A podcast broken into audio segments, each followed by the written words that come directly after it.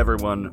Welcome to the 20th and final episode of the Little Things Review. I was actually going Aaron- to talk to you about how when you start these shows off, I don't think it's as funny as you think it's going to be because we get lost in these fake podcast things you always make up. And I don't know where you're going to go with bit. it, and I have no, I have no plan to go along with whatever you're saying. I wish I was a better improv artist. Aaron and I have been discussing the little things for the last 20 weeks, and now we're on our final episode. What is the little thing? Uh, of course, of course, we're talking. of course, we're talking about the hit HBO Max film starring Denzel Washington, What? Rami Malek, no. and Jared Leto. You're, te- you're saying already Uh, we've done 20 podcasts on in one movie? Is that what you're saying? I'm really breaking down the themes of. There's 20 little themes in that movie. I haven't even seen it. Have you? You uh, you obviously No, haven't, haven't seen, seen it. Uh, I finally watched it last night. Is Okay. it something you're gonna watch? Probably not. Okay, so can I spoil it a little? Sure. Okay. I just don't see. So I'm when, am I, spoil when am I going to watch that? I don't know. There's so many things to watch. There's so many things to watch. There's so many things to I watch, and uh, it. there's barely many new things that interest me. But there's a lot of old things that I now am able to watch. So that's kind of what I do.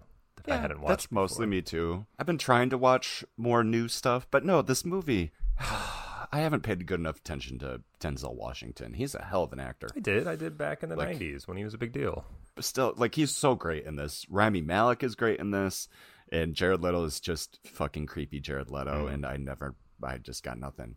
They're two cops and they're trying to hunt a serial killer. Like it wants you to invest in solving this murder, and then it just ends with this nihilism of nothing really matters. Mm. The cops. Cops can be dirt. These cops are dirty, and it doesn't matter. And they stop the bad guy, and it doesn't matter. And it was just weird. So you left It was just a weird fucking movie. bad, and you just shut it off after the credits. And it probably had a sad song in the credits. Yeah. And You're so like, it's like right."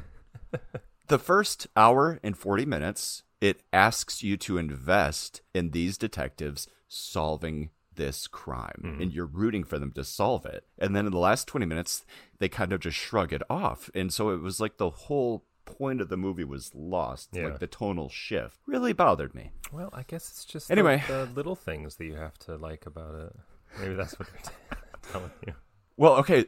So the little things goes to uh, a detective idea that, like Denzel Washington at one point was like, "What was the victim's last meal?" And he was like, "Roast beef." And he's like, "It's the little things that matter. Oh. It's the little things that solve the case." And we see Jared Leto going into a restaurant where roast beef is advertised. It's like, "Oh, see, they're great cops and they're gonna solve this." But then, yeah, then they just don't. And so it's not the little things don't funny. fucking matter. Yeah. It's just brutality matters. Brutality matters. Anyway, that wraps up. Uh, I hope you've enjoyed. All right, I'm done with that. All right. Fine. um, so, welcome bad. everyone I don't to wanna Aaron kill and it. Justin. I don't want to kill it. Oh, I'm gonna keep going, and I'm not I gonna figured I could ever when it's coming. bash you about it, and you would just continue with it anyways. So I feel okay. yes, welcome everyone to Aaron and Justin Talk Sequels, a movie podcast. I'm Aaron. Yes, I'm. I'm Justin. You always say the title, And, so I uh, decided to jump in and do it first this time. Uh, what are we covering this week, Aaron? We're covering the 2016 film, straight to Netflix film, at least in America. Uh, Crouching Tiger, Hidden Dragon, Sword of Destiny, the sequel to the movie Crouching Tiger, Hidden Dragon, the 2000 film that was an international success. Everybody loved it, did really well, did pretty good in the uh, Academy Awards, made a ton of money. Everybody loves it, and I don't know if a lot of people knew there was a sequel to it. I could see a lot of people missing this sequel. What's worth mentioning with it is it was only the third original Netflix film. Really? Yeah, I was surprised when I read that. And listeners, if I'm wrong, tweet at us. Mm-hmm. But I'm, I read it, and so it's a fact. It was like the ridiculous six, some movie I'd never heard of, and then this. Oh, okay. Yeah, I was surprised just to read it was 2016. Something told me it came out like two years ago, but it was a while back, and I never got around to it. Uh, yeah, everything about it just seemed a little. Crouch Tiger, Hidden Dragon had such a huge effect on me when I was a kid. It was like one of the movies that came out right when I was like, I want to be a filmmaker. So it was like one of those movies, and it's a perfect film in my opinion. So why would you make a sequel to it? So it took me a little bit to come around to even realizing that there was anything good about making a sequel to that movie. And I certainly found a number of them. And the more I read into it, the more I realized, oh yeah, this is this is cool. I would have never watched this movie if we weren't doing it for the podcast. I know, but I figured it'd be And- nice to get a good foreign series in here. Uh, but it's a little bit of a cheat because it's still they're both American productions in their own way. Crouching Tiger, Hidden Dragon was, I mean, an American production, but it was definitely a Chinese film. Just It for the fact that it was spoken in Mandarin Chinese, it's pretty. That's a foreign film. But they wanted a partner. uh, Like America paid for it. Basically, U.S. studios paid for it. That was about the only. That was about the extent. I think China has its couple of really big film companies, like the China Film Com- Co-Productions Corporation. Mm-hmm. I think is huge, and we are into our recap of Crouching Tiger, Hidden Dragon. Yeah. starring Chow Yun Fat and uh, covering a foreign film. Oh, this is gonna be I rough, the apologize in advance. Yeah. Yep, all I'm the names are going to suck, and we're very sorry. Uh, Michelle But, Yeoh. uh, directed by Ang Lee. But yeah, the important one there, Chung, Chow Yun Fat, Michelle Yeoh. and Zhang Ziyi. And Those are pretty much the three three. important ones. I really hated Zhang Ziyi.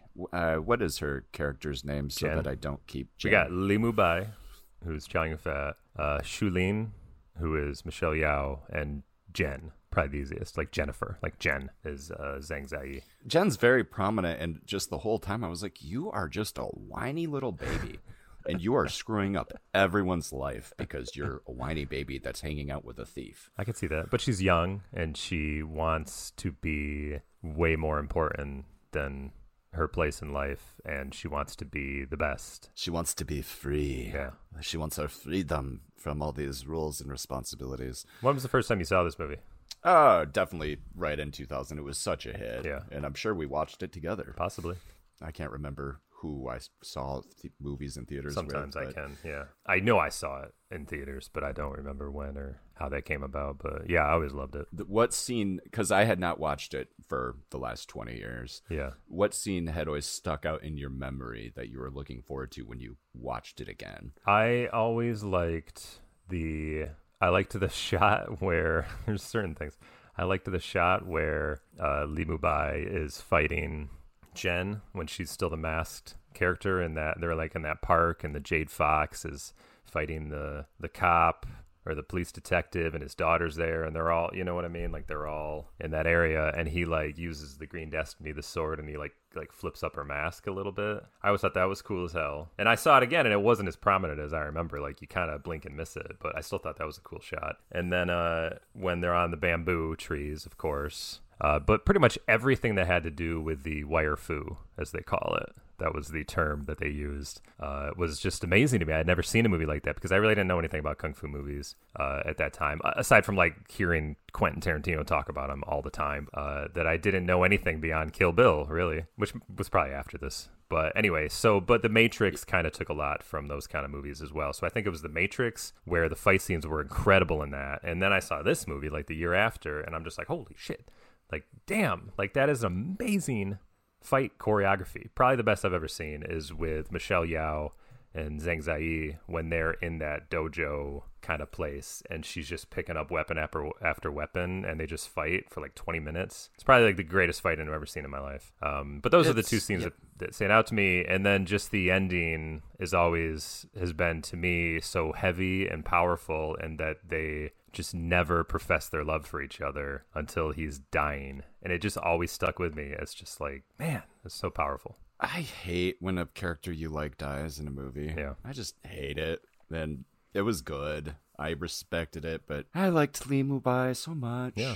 Well, it's uh, it's just a great story, and the film, uh, Ang Lee. I mean, he just knocks it out of the park, and it's one of those things where you he made this film at the perfect time because they didn't throw a bunch of CGI at it. They kept it. Uh, like it was handmade. It just felt like a lot of like a hundred people came together and did an amazing job with photography and choreography and his direction, and it all just came together. Uh, the original was groundbreaking uh, for its special effects because of the way they were able to remove the wires. They had never been able to do that Yeah. before in the same way. And I watched a little bit of a behind the scenes about it, and I had watched it years ago, so I knew there was wires, obviously.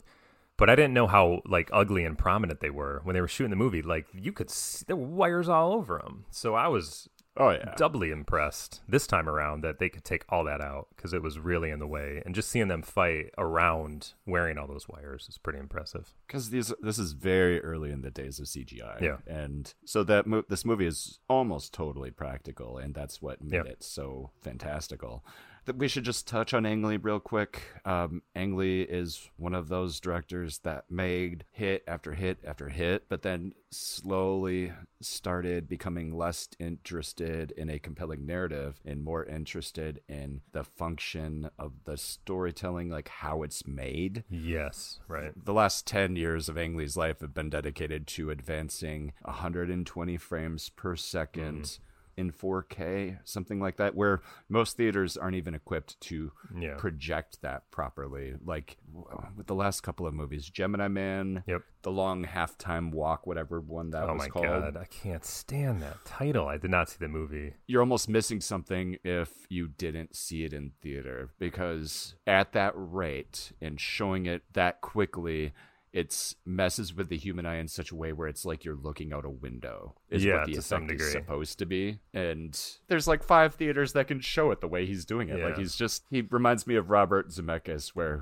who who, is also just Yep. focused on advancing the technology and the craft Yeah, uh, and john I- cameron or James Cameron. I was gonna say James Cameron and James- Lucas. Those guys, they kind of all are in the same bag in that they i can't believe i just said john cameron sorry they all got bored and they've been making movies so long that they just want to improve technology and and we I think we as fans of their best work feel a little left behind because all they want to do is is make the new model and we don't really care about that as much. We just wanted a good story that was like the original Star Wars.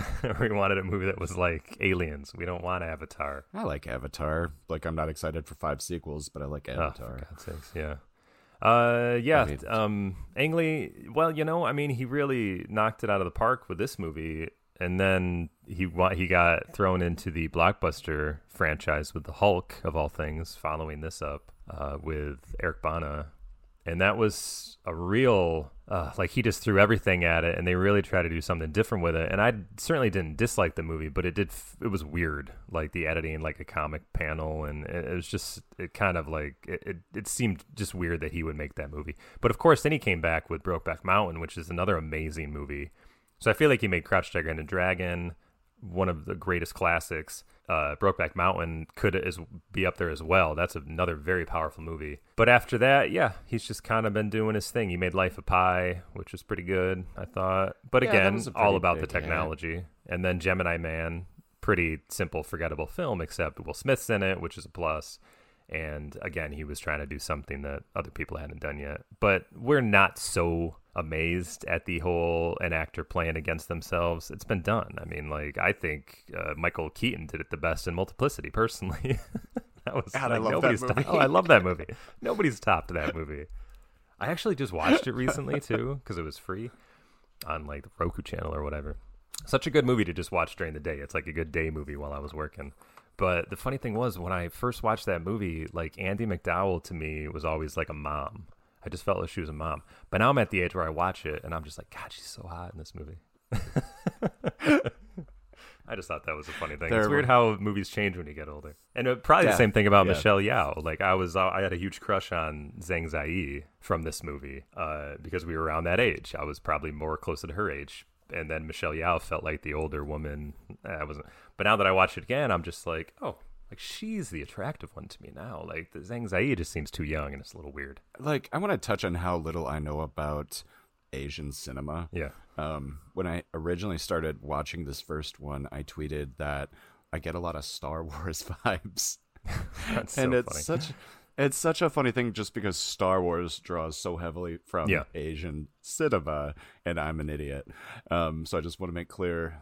If this becomes huge and popular, Yeah, people are going to see that tweet. No, I mean it's fine. me. It happens. It's like you get the vibe from what you know. So I get that. Yeah, Uh, I just I just know that f- uh, years after seeing Star Wars, that it was uh, his inspirations were like Kurosawa, the Japanese uh, filmmaker. So yeah, like if I knew more about him, then I would say, oh, I see the connections. Um, so we're actually need to see more Kurosawa. yeah, we're actually seeing Crouch Dragon and Dragon. We're seeing a book that was written, uh, written like in the 1930s, I think, um, and it was part four of a five-part uh, pentalogy. So this is the fourth Yes, book, and then word. the sequel is the fifth book. So I don't even know about the first two or the first three, but this is also these are also based on traditional stories from like the 1600s on up. So yeah, I mean it's it's old history. This is this may be an original story that many American movies have stolen from, for all we know. We only got about six minutes left. Let's do it. Should We we, should summarize talk the about that. plot Yeah, let's talk about the movie. it's it's fairly easy. I mean, it gets a little complicated, but I think it's fairly straightforward when you break it down. We have plot A and plot B. Chow Yun Fat Mhm. is a fabled warrior, and that's what I like the most about this movie and the sequel is this idea that there are honorable warriors that travel doing good where they can and they kind of just live kind of like mercenaries. We see some of them we see them taking payment from time to time. Chow Yun Fat wants to hang up and just live a happy life and he's they can't admit it but he's totally in love with Sheng I need to uh, Shen Shulin Shulin yes possibly Shulin. Shulen, but Um, I just say Shulin. so he meets up with her and he gives up his sword Yeah, the what's the name of the sword Green Aaron? Destiny. the green destiny It's a fabled sword made like no other sword, and that's why it's so powerful and it can basically destroy any Yes. other weapon. And a lot of people will want this sword Yeah. so they gave it up to a regional governor that they're friends with Well, is what it No, he's not the governor. He is just a prominent person, friend of theirs. So he gave up the sword for just for him to basically keep safe and display, if you will, because my days are over as a warrior. Uh, the governor and his family are are staying with that man as well, and that's where Zhang Ziyi's character comes in, where she's Jen and she's a young girl that's going to be married. She's the governor's daughter. So that's how everybody connects at this one place that they're staying at, who's like a family friend of theirs. uh, it's worth mentioning Chow Yun Fat has one uh, bit of unfinished business and that's to kill the person that killed his master Yes. And that is a what do you call her is she just a thief Yeah, Jade Fox. the Jade Fox. Yep. And that turns out to be the handmaiden for this governor's Yeah. daughter. Yeah, So, hiding in plain sight. I think it, it is relatively simple. Once you you know where the, the characters are, it's all about the sword. The sword is there. Everybody wants the sword.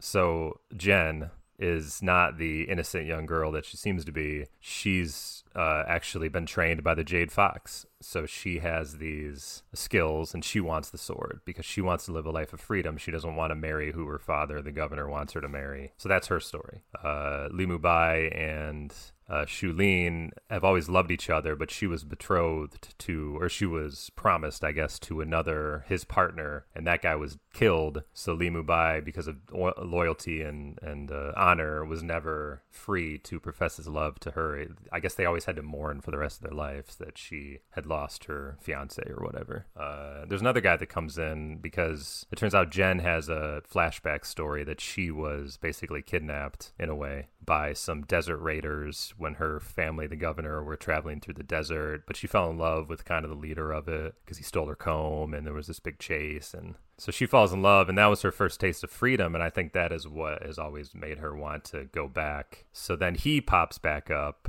trying to find her. Gets a little convoluted. And I I love me a good long flashback Yeah. in the middle of a movie. It's a great one. One that takes so long, you start thinking, wait, so was this a flashback or were we going to cut to a different scene? What's going on again? And then it when just the long flashback is Back to the main story. There's not even a dissolve. That's what I love about it too. I'm like, oh yeah, It was great. That was her story. Holy shit. it was Uh, jarring to go back to the current time. Um, So it's about forbidden love, eh, but- almost. Both of them have that kind of story going on. Yeah, who has? Wh- how does the end fight scene? Like, who ends up with the sword? Uh, Jen steals the sword again, and she leaves uh, on her wedding day, uh, pretending to be a man. It's kind of like Mulan, that story. She gets in a big fight. Oh. Uh, so Li Mubai and Shulin are actually like trailing her, basically, and they run into her old. Uh, I can't remember his name. Is he Dark Cloud? Uh, he was. he might be Lo.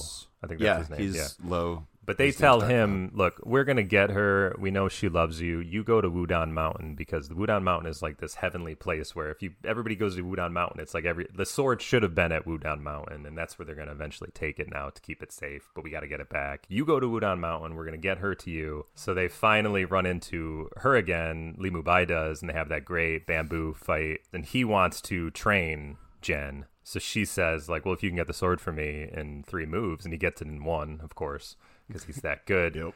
And then he just throws the sword away because he knows that, that if that's all that's important to her, then she has a long way to, to be the master she wants to be. So then she chases the sword into the water. That's where Jade Fox comes back in, kidnap or t- takes her away, and then ends up drugging her and brings her to this cavern, like drugging her to keep her submissive, I guess, because Jade Fox has been angry that she she realizes that she was Jen's master, but Jen has surpassed her, and Jade Fox is just this aging warrior, and she knows that she's will never be as good as Jen. So I think she's like kind of also taking some sort of revenge against Jen as well for being better than her. But I I, I, took it as like this is a way that she can kill Li Mubai. I don't know. I can't remember why it all comes together exactly at the end. The way I interpreted it was that they get this book that teaches them how to fight well, Yeah. and Jen knows how to read, and Jade Fox doesn't. Basically, so Jen yeah. is only reading bits and pieces to her while she's training everything. Yeah. So Jen's being kind of a deceit deceitful the, this whole time to Right. her master. Master catches on. She hates her. She uh gets into a fight with Chow Yun or Li Mu Bai, Yep. and uh, she gets a dart or she darts him in the neck. Yeah. Poison. And then Chow Yun Fat immediately like swords her. What, how did she die? It almost felt like she exploded a little. He Like, leapt felt- into her with his sword and just stabbed her. Uh, well, yeah, because she was coming at him with her weapon, and he like cut her weapon up with the Green Destiny. It all, all the metal flew back into her. It was like shrapnel. It was amazing. That that would explain it. Yeah, it was good. and then yeah. he, yeah, and then he stabbed her because that was his one piece of unfinished business. So he was able to kill her, and then, uh, but he's poisoned, and now Jen feels a debt to them, to Li Mubai and Shulin. So she's like, I know how to cure the poison. I know the antidote, but it takes time. I have to go get the the elements. So Shulin is like, go get it. All right, well, I'll wait with him. But of course, she's too late. Li Mubai ends up dying, but not before he tells Shulin that he loves her and has always loved her. And that's pretty much it. And then uh, uh, Jen goes to Wudang Mountain to meet up with Lo, and he had told her a story about the guy who jumped off the mountain to save his family. Like his wish came true when he jumped off Wudang Mountain. So he basically committed suicide in order to have his wish come true and that his family was safe or something like that. So that's what she ends up doing at the end. I always took it as she killed herself. It, I mean, they leave, leave it ambiguous because Yeah. these uh, people know how to fly, Yeah. basically. and so we see her flying away, all happy. And yes, it was a great, deep and deep ending. It was a mysterious ending that was left open ended, so you can interpret it however Mm-hmm. you want. It was just a beautiful movie. The thing I love the most about it is its calmness. And everybody's very calm. And the way Li Mubai is, the way Shulin is, they just have this uh, serenity about them. And yet, during all of that, there's amazing fight scenes. And I've just I've never seen a film like that. Like, if you see a movie with fight scenes like that, it's always dramatic and suspenseful, and the music is kicking. But this is like Yo Yo Ma on a cello the whole time, and they're all calm. That's how powerful it was to me. This is a separate genre in Asia. It has a specific name, but it basically just means martial arts mystical film or martial arts Yeah. fantasy film. Yeah, it's like a And fantasy, yeah, right? those two for me the whole time just seemed like Jedi. Yeah. They were just people of honor that were great at what they did. They didn't need to brag about it and they just did their duty. I loved it. Like You are going to get eviscerated for a tweet that says, "I really thinking this is a Star Wars vibe." They're bitch- they just ripped off uh, the Jedi's. Did you get that?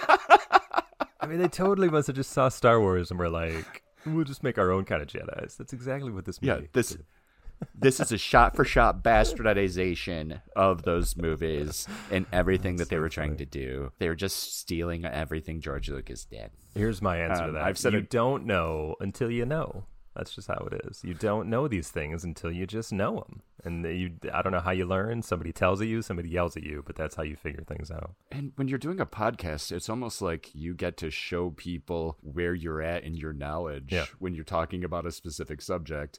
And over time, you get to see us mature Right. into adult film. So listeners should be happy and proud of us for continuing our education, not Yes. listening to us and going, "Pff, what a bunch of assholes. I think the They don't know difference is if, if we approached it as I know this for a fact, everyone else is wrong. oh my god, yeah. Then that would be something. But we're approaching it just with uh, enthusiasm for a specific medium, Yeah. and we could totally be wrong about a hot take we make. I've always been Yeah, a cop out guy sure- in that I always preface most things I say with I could be wrong, but or I believe, I think, I've heard. That's how I usually say things. I did work. I used to work with this guy who was uh, was like a boss, and he just knew. He just knew everything. But I don't know if he did. I couldn't prove him wrong. But it was just like, nope, that that's the way it is. And I always just thought that's a, that's a difficult way to be in life because you can be wrong a lot. So I might as well say I believe this to be true. I could be wrong, but and then then you say what you Yeah. want. I just think that's safe. But maybe that's just a cop out and maybe that's just coward behavior, but that's how I do it. I think, I think, yeah, I think we're adult enough to own when we're wrong, and Right. we will own it when it's pointed out to us. But yeah, on to the sequel. yes. Crouching Tiger, Hidden Dragon, Sword of Destiny. Now, my first thought was, why would they make a sequel to that movie? And it goes direct to TV because this was back in the days where that wasn't as cool when you would just make a movie for TV. Now it's more accepted, of course. But then I learned it was directed by Yuen Woo Ping. I believe is how you say his name. But he was the fight choreographer on the first. Because the first thing that bothered me about it is that Ang Lee had nothing to do with it, which I was just like, well, that's Right. shitty. But I was like, okay, well, he was the fight choreo- choreographer, so that's pretty good. And then they brought Michelle Yeoh back, but they did not bring anybody else back, and I thought that was the good move. They wanted to continue her story, and that made me feel like, okay, I can go with that. She can have a story after Crouching Tiger, Hidden Dragon. That shouldn't bastardize it. My first thought is that is a terrible title, mm. and these books have such fantastic titles. They should have stayed with the original title of the book Iron Knight Silver Vase. That's Wow. just, it's fun. These, all But of the books have titles. They probably like would have called it. They, you you would have had to put the Crouching Tiger, Hidden Dragon title on it too. So could you have four different names? Crouching Tiger, Hidden Dragon, and then those two that you just said. I can't remember what you just said. I don't think they needed to put Crouching Tiger, Hidden Dragon Oh, you in totally there. do. And Nobody would have watched it. I mean, they did just in terms of getting any attention for the Yeah. movie. And this is this feels like a bit of a cash grab, but I don't know. But again, I don't know Um, how you make money off streaming, so I have no idea. We've gone over this before. I know it's it's How is so it a weird cash to measure something in users. How is it a cash grab if you just make this movie and then it disappears? And the only reason somebody finds it is because they're doing a podcast where they need to talk about it. So I have to search search sword, and this popped up because I don't see it. It Oh never God. is shown to me. Netflix probably saw a massive spike when the two of us watched it. They're like, Exactly, oh. the two of us. So I'm sorry if this ends up Yeah. in anybody's. And anyway, it's not a bad film. That's what I came away. It's It's, not, a bad film. No, I like it. It Yeah. has issues, but I enjoyed Sure. the hell out of watching this movie. Right. But is it any better than any other like Netflix movie? Like when I throw on a Netflix original horror movie, it's like, oh, that was fine, hmm and then I done and I forget about it forever. If it didn't have the words "Crouching Tiger, Hidden Dragon" on it, and it was just called Sword of Destiny, this might have been relegated solely to B movie land. The other thing that was weird to me is that it was shot in English, but it didn't bother me. I kind of forgot about it after a while. It stuck with me the entire time, it? and it is my biggest gripe, especially after watching these movies back to back. It is jarring to go from having to read the subtitles for the original almost makes it a little more whimsical, like throwing you out of your element, and then immediately you have that whimsy replaced by the same actor just speaking English this Yeah. time. But well, And- see, I just watched Crouch Tiger, Hidden Dragon a couple days ago for this podcast, but I probably I think I watched it maybe last year sometime. So I've watched it every couple years. I've seen it, but this is this time I watched it, it was dubbed, so it actually wasn't thrown for me because I just watched the dub version, which is pretty accurate. Like it wasn't weird to watch it dubbed. Wow, I've never watched the dub version. Yeah, it's a form of Chinese which wasn't that popular anymore, I guess. Like mainland Chinese doesn't really speak this kind of language that they used in Crouching Tiger, Hidden Dragon. It's just that Ang Lee wanted to do that version of Chinese because it was more ancient, I guess. So I think the dub fit the uh, the way the actors spoke this Chinese. So it really didn't throw me off too much. I was kind of I felt a little bad, like ah, we should do the subtitle version. That's the way it's supposed to be. But I was like, ah, I just watched the subtitle version last year. Let's do it. A weird comment on dubbing that something I never realized before because again, don't know a lot about Asian cinema. I always noticed the laughter in dubbed movies, and I always felt like that laughter was dubbed in. Like canned And- laughter. Yeah. Yeah, but then we watched the sequel, and then they laughed, and it Oh my god, they laughed so in. much in this movie. Yes, It was they not good. That was the funniest part of the movie is the laughing. that just kept going on.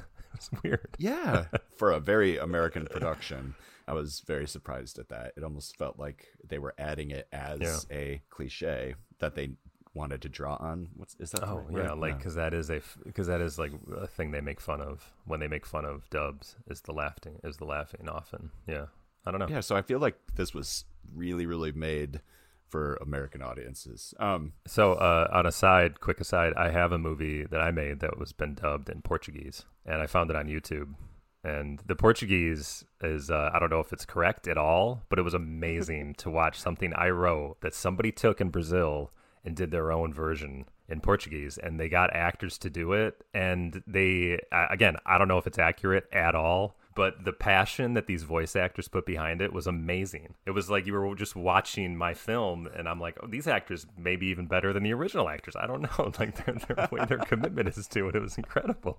So, anyways, I stole that from YouTube. You know, did my own download of it, so I'm holding on to it. well, you need to tell the audience what the name of this movie is so they can find this Portuguese. Well, uh, well, I don't know if you can find it anymore the way. See, I made the film. It was called Fear the Crooked Corpse, and it's based on Edgar Allan Poe's The Telltale Heart. And then uh, a friend of mine who's a producer was able to get it, and it was very low budget. I made it all myself with some good actors. Uh, my friend Sam, who's a who's a producer, he really thought like I, I could get it distributed by some company. So we found a company in Florida and he made the whole deal happen. And so it was on Amazon Prime for a while, like a couple of years ago. And it was put on DVD and Blu ray in Brazil and Germany. And that was it. Those are the only two places. So there's a German version of it as well, but I've never heard it.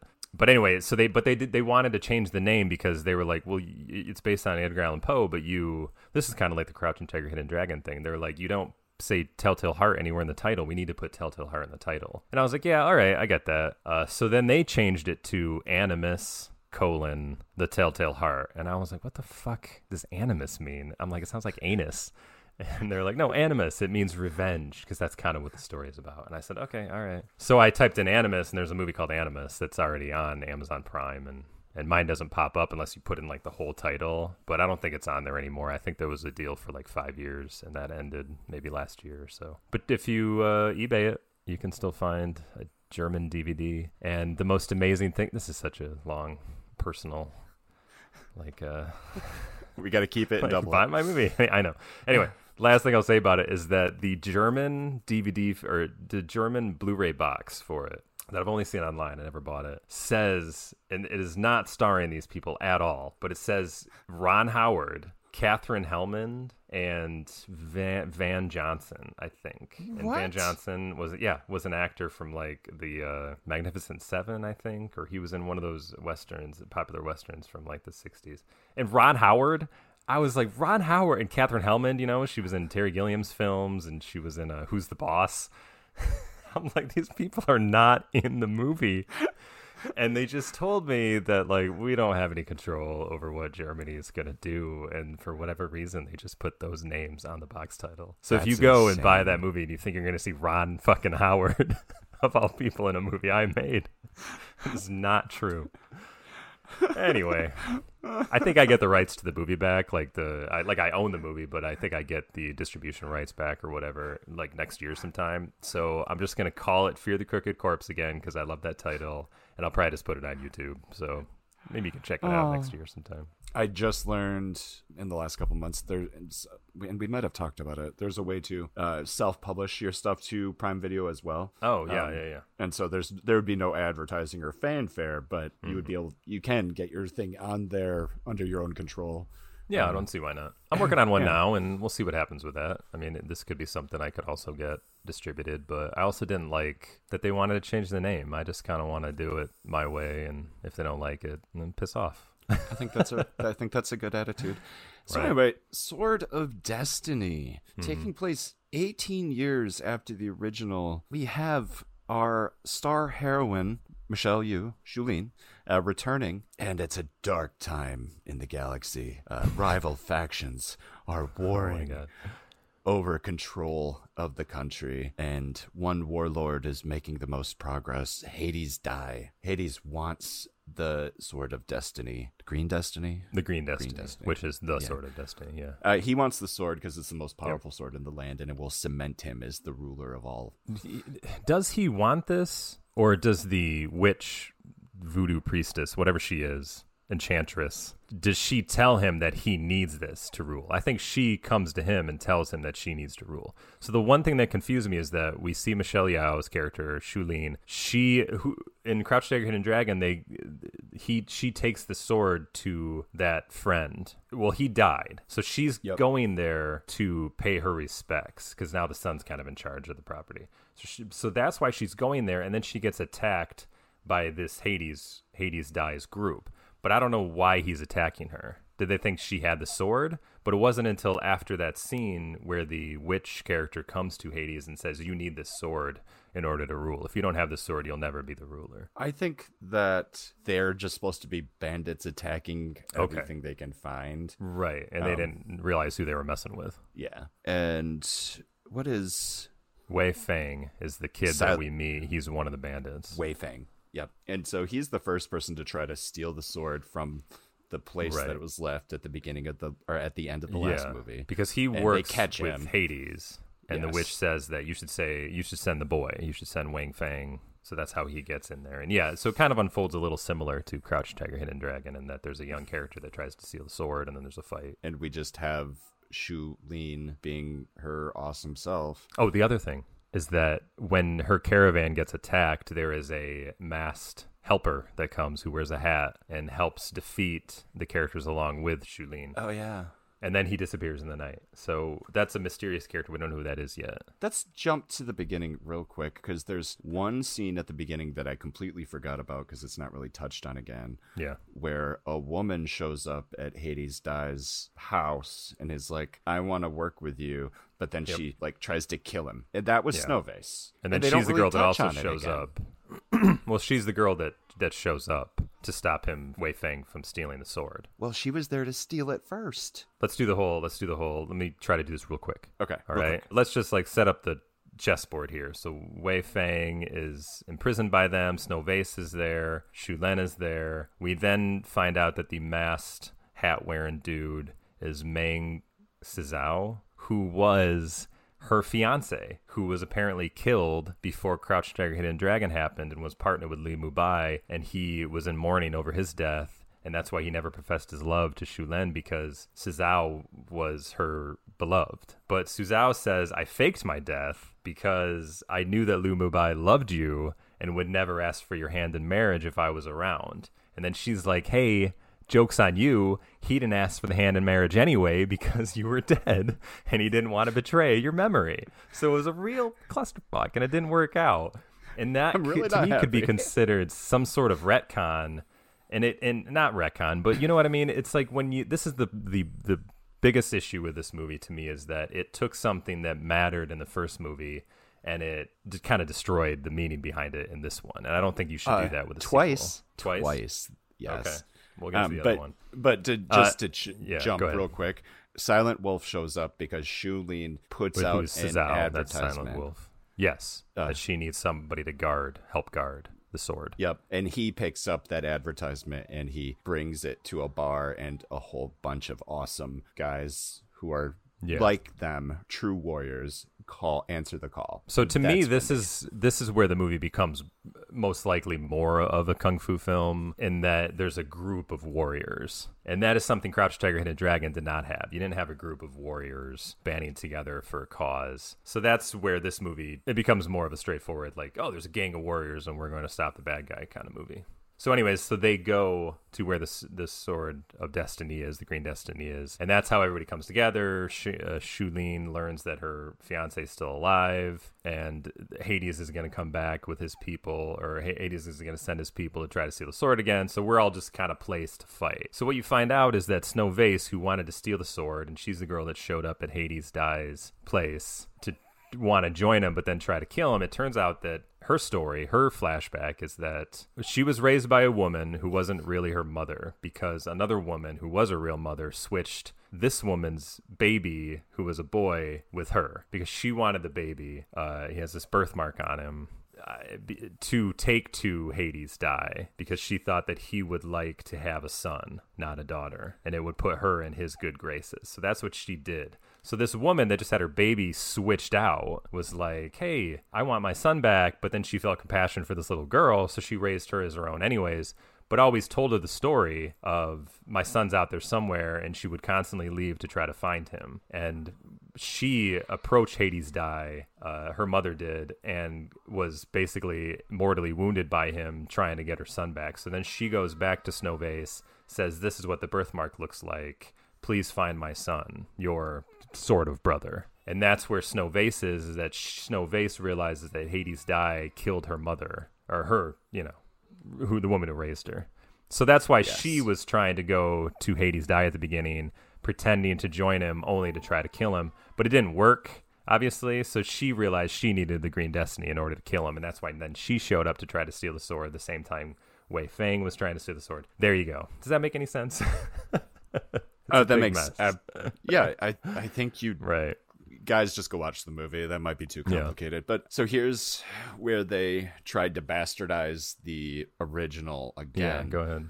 Because I only read this once and I wasn't able to confirm it with the proper journalistic two sources. Mm-hmm. Maybe three, but um, Jen from the original movie, who flew off into eternal happiness at the end, yeah. was supposed to be this mother that trained her. Yes. I felt it going that way, but because they couldn't get Zhang Ziyi to reappear because she said she didn't want to do it without Ang Lee directing, which was a good move on her part. Yes. Uh, they I don't I think they just didn't say that was her character. They she has yep, a different they just name. simply changed yeah. the name. But I yes. was with you in that I thought that so I don't think they bastardized it. I think they got saved they saved themselves from bastardizing it. They saved themselves, but they wanted to so bad. So bad. I just... could tell.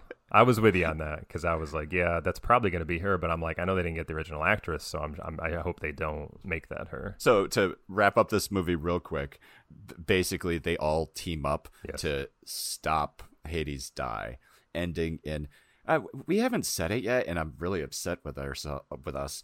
Silent Wolf is played by Donnie Yen. And yes, right. He's, he's amazing and I yeah. love him. Well, you uh, know him from Rogue One, I'm sure, yes. right? Because you love him in that. I, I just know him when I see him, but I couldn't really say a lot of movies I saw him in. But I just know mm. about him. I like I'm familiar with the IP Man movies, but I never really saw any of them. But that was like his thing. Yeah, People obviously a big Asian cinema star, and I don't know yeah. shit about Asian cinema until people come and do American films. And I love Donnie Yen, and but we're I, yeah. Yeah, so he's good. So he was a good addition. I was glad they got him for it because that made the movie yes. better. There's some solid actors in this movie. Yeah. Um, but Donnie everybody Yen, dies is the sad thing. All of the, the big team, the big team dies. Yes, uh, it does. It reminded me of Rogue One, which it's not supposed to, but it did. Oh, yeah, right. um, it ends with a good battle between Silent Wolf and Hades Dai, and obviously Silent Wolf wins. And the thing that bothered me about this movie is that the CGI is what, like, like I said, the first movie has a very handmade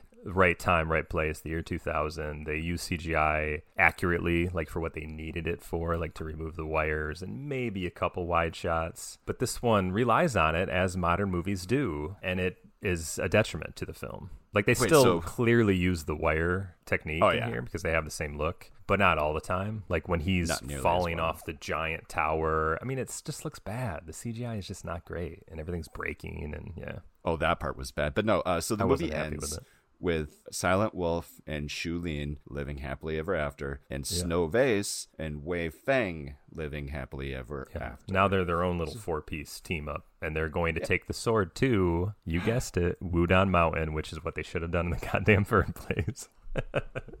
and that ends uh. this movie. It's fine. It's a fun little movie that you can watch and enjoy and forget. Yeah. The twist in the well, well, I don't know if it's a twist, but Snow Vase's story about being the the daughter who wasn't really the daughter and that he was the son, but he didn't know it. Uh, like the the the tattoo thing is such a trope. Obviously, somebody has a special tattoo. I let that slide, no big deal.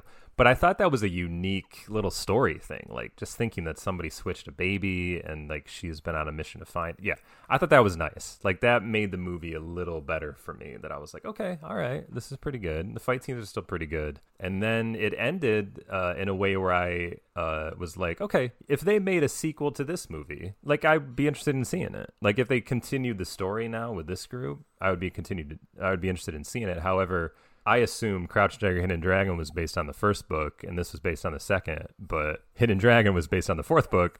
This was based on the fifth, which was the last book. So now I'm like, oh well, who knows what they'll do with the first three books, if ever. And they freely borrowed from the first three books, so I don't know. But yes, I would also oh, okay. enjoy more movies in this universe. Yeah. Like, so I guess it is it a good sequel for the Crouch Tiger, Hidden Dragon? I think it's such a different movie, and they don't really try to replicate it in a way that it could have been any movie, any samurai type film, any yeah. kung fu martial arts type film. It didn't really need to be a sequel. But so that's okay. the CGI. Yes, the CGI was awful in this. Um, yeah. Those big city shots looked just bad. They yeah. looked. They reminded me of the Mummy quality CGI. Like it was. it, and I then the Mummy. there was. Oh, the mummies are great. But we got to talk about the mummy the movies. Those would be good. Yeah, I would enjoy that. Yeah. Uh, but they missed a real great opportunity where there's there could have been an amazing fight sequence on that ice using the wire yeah. work. And yeah, it was it looked was horrible. just fake. It looked bad. Right when he was starting to throw those giant pieces of ice at Donnie Yen, I, I was like, they wouldn't they didn't do that in Crouch Tiger Hidden Dragon. Whatever they did in Crouch Tiger Hidden Dragon was like real for the most part. The only thing that stood out to me as as a as a crazy weapon was the very end where Jade Fox was killed by the shards of her own sword. That's some CGI obviously. But that was like the only time he wasn't throwing pieces of ice and then smashing them, and it just felt fake, and I didn't like that. And obviously, them crashing through the building at the end that looked terrible too. So fake. But there were some really great moments where like. Who was it that reached out to grab the sword? Like when they were reaching out to grab the yeah, sword. Yeah, they were like both was, reaching it. It made me think of He Man. like, yeah, in a way. They stole that from He Man. yeah, they did. I can't believe all of these foreign movies, how much they stole from American films that were made in the 70s and 80s. It's just incredible to me. They have no respect. What's the word I'm looking for? Respect for our for our American films and the way we create things originally. oh, anyway. Oh.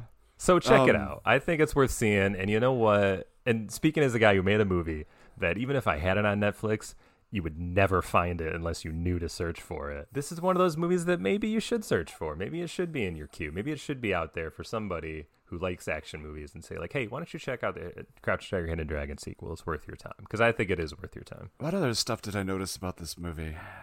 I feel like there was more, but I just enjoyed that CGI talk so much yeah. I blinked it out. Um, I want to go it. through the names of these mm-hmm. warriors mm-hmm. because oh God, something okay. these movies do really well are they have fantastic names. Yeah. So we have Silent Wolf, we have mm-hmm. Shulin, Shulin, we have Wei Feng, mm-hmm. and then we have Snow Vase, Hades Dai, Iron Crow, Silver Dart, Flying Blade, Thunder Fist, Turtle Maw, Mantis, Junior, Hanmai. Like, come on. But I want a that, cool warrior isn't name. Turtle Mao, isn't that so old fat? Like, where you have the fat character, so he gets a tubby name. Thunderfist was so cool because he just had armor on his arms yeah. instead of throwing a sword around, and he would just. But I didn't people. like that. Like when he was fighting, and they had that like dong noise. It, like they wouldn't make that noise. Like his arms aren't hollow. It's it's true. just bothered me. Yeah they wouldn't have done that. Ang Lee would have not let that happen, and that's what bothered me. But I mean, the Uh, biggest. Donnie Donnie Yen was in uh, the Mulan film, the new Yeah. the new Disney version. Yeah, that's where I saw him. I, I didn't see it, and I always wanted to because it looked good, but It was good, and there's this amazing shot. They do this camera thing, like it's on the side, like it's on the side of a horse almost, and like so the, she's like on her horse, and then like she jumps, and the camera goes with her, so it like turns as her body turns, and she like slams against the wall of a uh, uh, of like a castle, and much like the wire fu from Crouch Dragon Dragon, she scales it up. But it's just like the camera's connected to her, and they do it like two or three times. It's a great shot. It just really stood out to me as like really inventive camera work, and that's something that I, I now recall from this sequel, uh, Sword of Destiny, that wasn't that impressive. I just thought the camera work wasn't. It, it, it just didn't have the style that Ang Lee brought, brought to it. The fight scenes are No. still pretty good, but it didn't have The the, style camera wise. I noticed with the fight scenes that they went with a lot of tight shots where It's you very couldn't- modern. Yeah, and Ang Lee gave all these fights room to breathe. Like there Yeah. were tighter shots, but it was just wrong. Yeah. And you mentioned that the choreographer from the first movie was the director. And I have just the comment where yeah, that sounds cool, but that doesn't mean that person can direct. And so that's yeah, there's a I it's a appreciated the connection and that he wasn't just nobody that came in to make a sequel to that beloved film. He was somebody and he deserved to have his chance. But yeah, maybe uh, I don't know. Maybe that doesn't mean he should. I don't know. There's another But I also don't know his filmography. Maybe he's done he's done amazing other direction films. So who knows? I don't know it either. The choreography in this movie felt a lot more like a standard martial arts movie. And that's really such a big part of it is just these fight scenes are dances. They're just amazingly choreographed and it just felt different this time around, which surprised me just because it was the same guy. Uh, production designer for this. Can you guess another movie No, that this have no production designer worked on? Tell me. Nothing in this. I got this vibe a lot. Um, Really? He was the production designer on Lord of the Rings, Oh, okay. And it was shot in New Zealand. It has a very Middle Earth feel in this movie. Oh, I didn't really yeah, I didn't pick up on that. But yeah, that's. I think that's all that I have clever to say about this too, movie. Yeah, it But I'm was glad, good. I recommend I'm glad it. We watched it. Go it was good it feeling, like I said before, to uh, find something from the giant uh, well of lost streaming movies. You know, they, they they make so many movies now, and they just get lost, like in a Redbox queue or a Netflix queue. They're just in there, and nobody knows about them. I think like Jim Gaffigan, the comedian, you know, he was saying how he liked to mix it up because they were just like, well, why don't you just put your specials on Netflix? You know, that's like what everybody does. You know, and he just wanted to mix it up like where he put it on Hulu once or he put it on Amazon and he's just like well you get like a week on Netflix where they promote it and then they have 10 more things that come out the next week so you're just lost like it just disappears. And how the hell are you supposed to keep up with that if you make a movie? It just gets lost. So point That's is it was nice that we I feel like we rescued it in some way. Yes, I will take credit for that, and you should too. Yeah, Um, and let's try to do the- this again with a movie that we know is a piece of shit sequel. That way, we'll be like, "I'm sorry, we rescued this from the dregs of forgotten cues. We should have left it to die. I don't know why we didn't, why we brought it back out. Uh, so yeah, that was I- I- Crouching I- Tiger, I- I Hidden Dragon, submit Sword of Destiny. I'm gonna get in your way again. Sorry, but I submit it's that okay. Adam Sandler, because he has this huge deal with Netflix, he will probably make a sequel to Billy Madison or Happy Gilmore that'll be straight to Netflix, and like that'll be lost after a while. Adam It'll Sandler famously promised to make the worst movie ever made if he didn't get the Oscar for Punch Drunk Love. no, the one he was just in where he probably should have won the Oscar. What the hell? Oh, oh yeah, yeah, yeah. Uh, Uncut Gems. Yeah, it was pretty good. Yes. Where is that? How, however, I just watched time? Bad Lieutenant, Harvey Keitel, the original Bad Lieutenant, because uh, well, we could do that too, uh, because Werner Herzog did the sequel Bad Lieutenant, Port of Call, New Orleans with Nicolas Cage. Did you ever see that? No. It's one of my favorite movies. It's like up there with Crouch Dragon and Dragon. You got to see Bad Lieutenant, Port of Call, New Orleans. It's got it's saddled with a long title, but it stars Nicolas Cage and Eva, Eva Mendes. Anyways, it's great. He's just so off the hook in that movie. It's one of his best performances. Anyway, the original Bad Lieutenant, it was always a cult hit with Harvey Keitel and Abel Ferrara directed it. He directed a number of those movies. Kind of difficult films where, you know, Harvey Keitel is just this bad lieutenant. He does a lot of shitty things. Anyway, but that is uncut gems to me is that Adam Sandler was playing Harvey Keitel's character, this neurotic, drugged up, on the go uh, kind of character. And anyway, I thought it was a great movie, Uncut Gems, for Adam Sandler, but it just I thought it was also kind of a ripoff of Harvey Keitel's character from Bad Lieutenant. That's all I had to say about that. Did Very you see cool. Bad Lieutenant? I did not. Okay, I remember we always talked about it when we were younger because we it was like known as one of those difficult movies because he would he like you know jerked off to these young ladies like at a traffic stop and it was just like one of those movies that was just like oh I gotta gotta see this movie but it's dirty I mean, maybe it was one of those watches, and I didn't watch Yeah. it for the appropriate reasons. Who knows? right So, what are we watching next week, Aaron? I Can we do it? Can we do gotta- it? Can we do it? Uh, Indiana Jones. Is that what you wanted to do? Yes, I want to do it so bad. Yeah, we can do it. Let's do it. Let's do Indiana right. Jones. I mean, we have Indiana Jones, we have Star Wars, we have Back to the Future. Like those are the three big childhood trilogies of our time. I feel like that we have kind of shied away from because we're they always get talked about. But we can pull Yeah. one out every once in a while. So let's do Indiana Jones. What the hell? uh, I have to say, Indiana Jones is my least favorite mega popular product Really? or property. Yeah, could I like him equally with the other ones. And so yeah, Maybe a little it'll more. be fun to rewatch. I think Back to the Future may be the top trilogy in my mind, but I- I haven't watched those in a long time as well. Yeah. Um, Ghostbusters is another fun one. but that's not a trilogy. So Well, yeah, well, I it know. will be, I guess. Yeah. Uh, This, is actually our. I think Justin. we we. No, hold on, hold on. I think we were talking about this before we started recording, maybe. But yeah, uh, this is our I think one year anniversary of when we started recording, not when we Oh, released the shows. But it, it may have been Father's Day or the week before. But either way, it's right around now when we uh, we're on one year and year one as far as doing these podcasts for us, not when they were released. But That's anyway, insane. we're doing it. We're keeping it up. Yeah. Uh, yeah, we should just another call year. Father's Day uh, the unofficial anniversary. It's- I figured it's a good way to do it to remember. Yeah, everybody, thanks. Uh, follow us on Twitter. Uh, review us. Um, tell your. Everybody has to go out and tell one friend about the podcast this week. That's your homework assignment. Um, I want to see a weird burst in engagement from all of you, Mhm. and you know who you are. And you can do That's it in a, in a different way. You can write a letter. You could send a telegram. Um, I think you, you could put up a Western post Union type thing. on a bus stop. Yeah. Uh, oh, yeah. Like with like little tags that you can pull off, and Yeah. just have our website on it, or our yeah. the site to go to the podcast. Yeah. Yeah, I want to go to a bus stop someday and see a random Aaron and Justin advertisement. So I need somebody. Or to your local grocery store. That's fine Yeah. too. Just hey, new podcast. Take a little tick. Take a little ticket on the bottom. I mean, also there could be graffiti. Aaron and Justin talk sequel. No, don't do graffiti. Yep. Don't break the. No, no, no. Don't break the law. Where I where I am, uh, there's a plane that is always trailing some sort of advertisement, but I think he flies too high. I can never read it. It's I don't think the people are. Yeah, I don't think they're getting their money their money's worth. But we could do that. You could do like an air message. But if you do an air message, whatever you do, you have to post it on Twitter and tag us on Twitter be so that we can see it. Yeah. Right. Well, on that note, Yep. Bye.